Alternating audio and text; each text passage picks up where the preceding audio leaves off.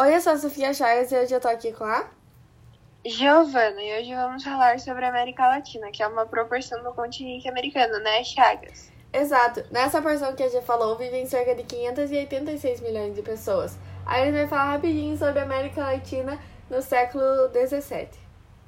A população era formada pela miscigenação entre espanhóis, nativos, africanos e seus descendentes, livres ou escravizados. A emancipação política das 13 colônias inglesas e o início da Revolução Francesa serviam de inspiração para as ideias separatistas. Descontentes com o governo metropolitano, os grupos menos favorecidos promoveram rebeliões contra a metrópole. Em 1807, Napoleão invadiu o território espanhol e entregou o trono ao seu irmão José Bonaparte. Isso mesmo, Chagas. Agora vamos falar um pouco dos minerais. A América Latina e o Caribe possuem 65% das reservas mundiais de lítio. Mas o que é lítio, Chagas? O lítio é um elemento químico que pertence ao grupo 1 na tabela periódica. A América Latina e o Caribe formam uma das regiões do mundo mais ricas em reservas minerais e uma importante exportadora desses produtos. Gê, você sabia que, no entanto, as exportações da região se concentram em minerais primários e se caracterizam pelo baixo grau de elaboração e transformação? Eu sabia, mas voltando a falar das porcentagens, a América Latina e o Caribe possuem 42% de prata, 38% de cobre, 33% de estanho, 21% de ferro, 18% de bauxita e 14% de níquel. E também são importantes as reservas petrolíferas, que são um terço da produção mundial de bioetanol, cerca de 25% de biocombustíveis e 13% de petróleo. Na região encontra-se aproximadamente 30% do total de recursos hídricos renováveis do mundo, o que corresponde a mais de 70% da água do continente americano. E esse 70% é só do continente americano. 21% da superfície de florestas do planeta e uma abundante biodiversidade. Isso, e a região também possui importantes fragilidades, como uma estrutura produtiva exportadora baseada nas vantagens comparativas estatísticas sustentada somente nos recursos naturais. Mais do que nas vantagens competitivas dinâmicas, um baixo investimento em infraestrutura, exploração e valor agregado e atrasos em inovação, ciência e tecnologia. A América Latina é rica em recursos hídricos e possui extensas bacias hidrográficas. A América Latina também detém as principais reservas de recursos naturais do planeta, mas a região ainda não estabeleceu uma estratégia para a exploração desses recursos. Isso se relaciona com a exploração. Os países da América Latina possuem um passado colonial em comum. A colonização e exploração foi a marca do passado desses países. A maioria dessas atuais nações serviu as suas metrópoles e teve suas economias voltadas à exportação, que foi o que impediu a constituição de um mercado interno consolidado e causou prejuízos que permanecem até os dias atuais. Essa característica também diferencia expressivamente a América Latina da América Anglo-Saxônica. Chagas, mas você pode me dizer de novo o que diferencia a América Latina da América Anglo-Saxônica? A característica que mais diferencia a América Latina da Anglo-Saxônica é o passado colonial. A América Latina, diferentemente da Anglo-Saxônica, foi colônia de exploração. E qual é a América que pertence à América Anglo-Saxônica? América do Norte. E G, quais são as que pertencem à América Latina? América Central, mais México, América do Sul e o Caribe. Agora voltando. Foi o processo político e, e militar que afetou todas as regiões situadas entre os vice-reinados da Nova Espanha e do Rio da Prata, cujo resultado foi o nascimento dos modernos estados independentes da América Latina. Ah, entendi. Isso que você está falando é sobre a independência da América Latina. Ela pode ser dividida em duas grandes fases. A primeira é caracterizada pela atuação das juntas, constituídas nas principais cidades americanas, e que começaram pelo reconhecimento da autoridade real, porém propiciaram o início do processo de independência, e a segunda pela guerra aberta e generalizada em todos os territórios entre patriotas e realistas.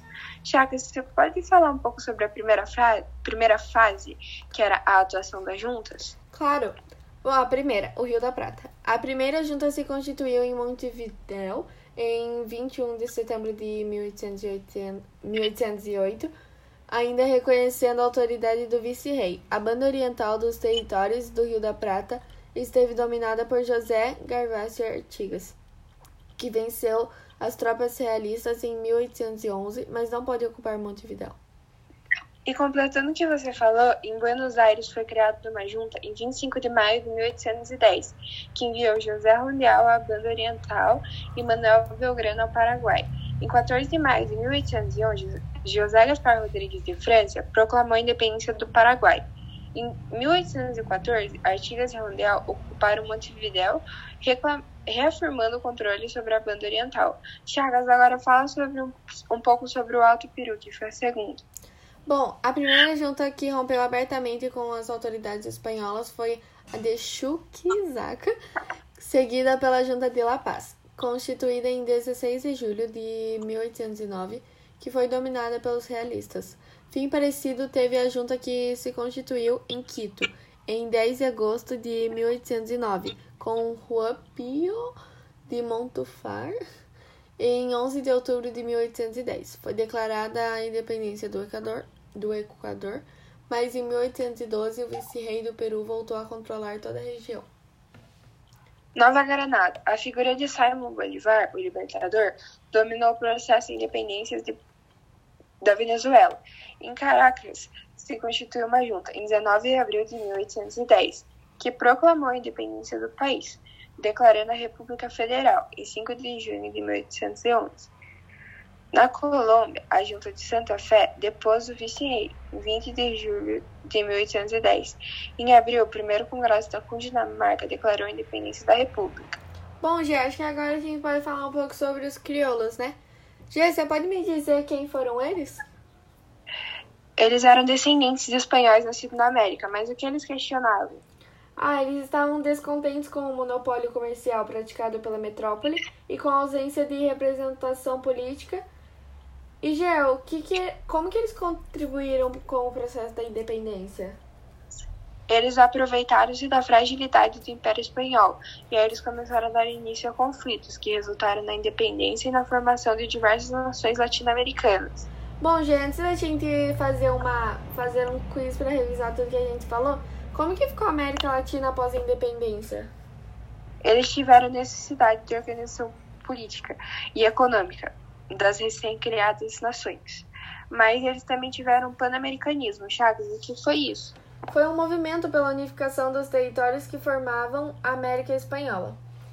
Bom, Gê, então vamos fazer algumas perguntinhas sobre o que a gente estudou.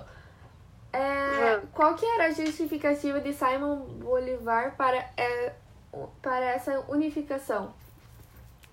Por ter uma só origem, uma língua, mesmos costumes e única religião, ele achava que deveria se unificar. E como ficou conhecida a unificação dos territórios da América Espanhola? Pan-americanismo. Chagas, agora vamos falar um pouco sobre a emancipação política das colônias espanholas. Você pode falar um pouco para mim sobre o vice-reino da Nova Espanha? Claro. O atual México, que era o centro do governo espanhol na América, o movimento teve início com indígenas e mestiços que, além de emancipação, desejavam o fim da exploração da mão de obra indígena, a reforma agrária e a igualdade jurídica entre os grupos sociais. Uh, Gê, pode me dizer um pouco sobre a Capitania Geral da Venezuela e Vice-Reino de Nova Granada? Sim, o processo de emancipação teve início em 1806 e foi marcado por conflitos entre, conflitos entre colonos e a metrópole. Em 1811, o general Francisco de Miranda proclamou a independência. Francisco de Miranda foi preso pelos espanhóis e acabou morrendo na prisão. Simon Bolivar assumiu a liderança do movimento. Teve também a formação da Gran, da Gran Colômbia em 1823, que era Venezuela, Colômbia e Equador. Tiago, você pode falar um pouco sobre o vice-reino vice do, do, Rio Nova Prata? Claro. Rio da Prata? Ah, o início da campanha da, de emancipação ocorreu no ano de 1810. Foi marcada pela divergência de interesses entre os grupos que buscavam um novo sistema e os grupos da elite crioula que pretendiam garantir seus privilégios. Em 1816, os argentinos declararam ofici oficialmente sua independência, formando as províncias unidas do Rio da Prata. O Paraguai pro proclamou uma emancipação política em 1811. Dois anos depois, o crioulo Gaspar Vrancia estabeleceu uma política isolacionista para o novo país. O Uruguai se manteve até 1817 sob o poder espanhol quando foi anexado ao Brasil. Com o apoio das, dos argentinos, declarou sua emancipação em 1822, formando a República Oriental do Uruguai. Gê, me fala um pouco sobre a Capitania Geral do Chile e Vice-Reino do Peru. Em 1818 ocorreu a emancipação política do Chile e os O'Higgins assumiu a presidência do país. A Espanha não estava disposta a abrir mão das riquezas do Peru. San Martín partiu com seus homens em marcha do Chile para o Peru, em uma missão que durou três anos e implicou atravessar os Andes. E também teve a Batalha de Ayacucho, que foi em 1824, que firmou a emancipação política do Peru. Tiago, você pode falar um pouco sobre a Capitania Geral de Cuba e República Dominicana? Claro. A, a República Dominicana proclamou sua independência em 1821, mas o local foi imediatamente dominado pelo Haiti, permanecendo sobre a tutela desde até 1844. Em Cuba, as lutas de, pela independência tiveram início em 1850, mas apenas em 1901 ocorreu a emancipação definitiva do país. Então, esse foi nosso trabalho. É isso. Tchau.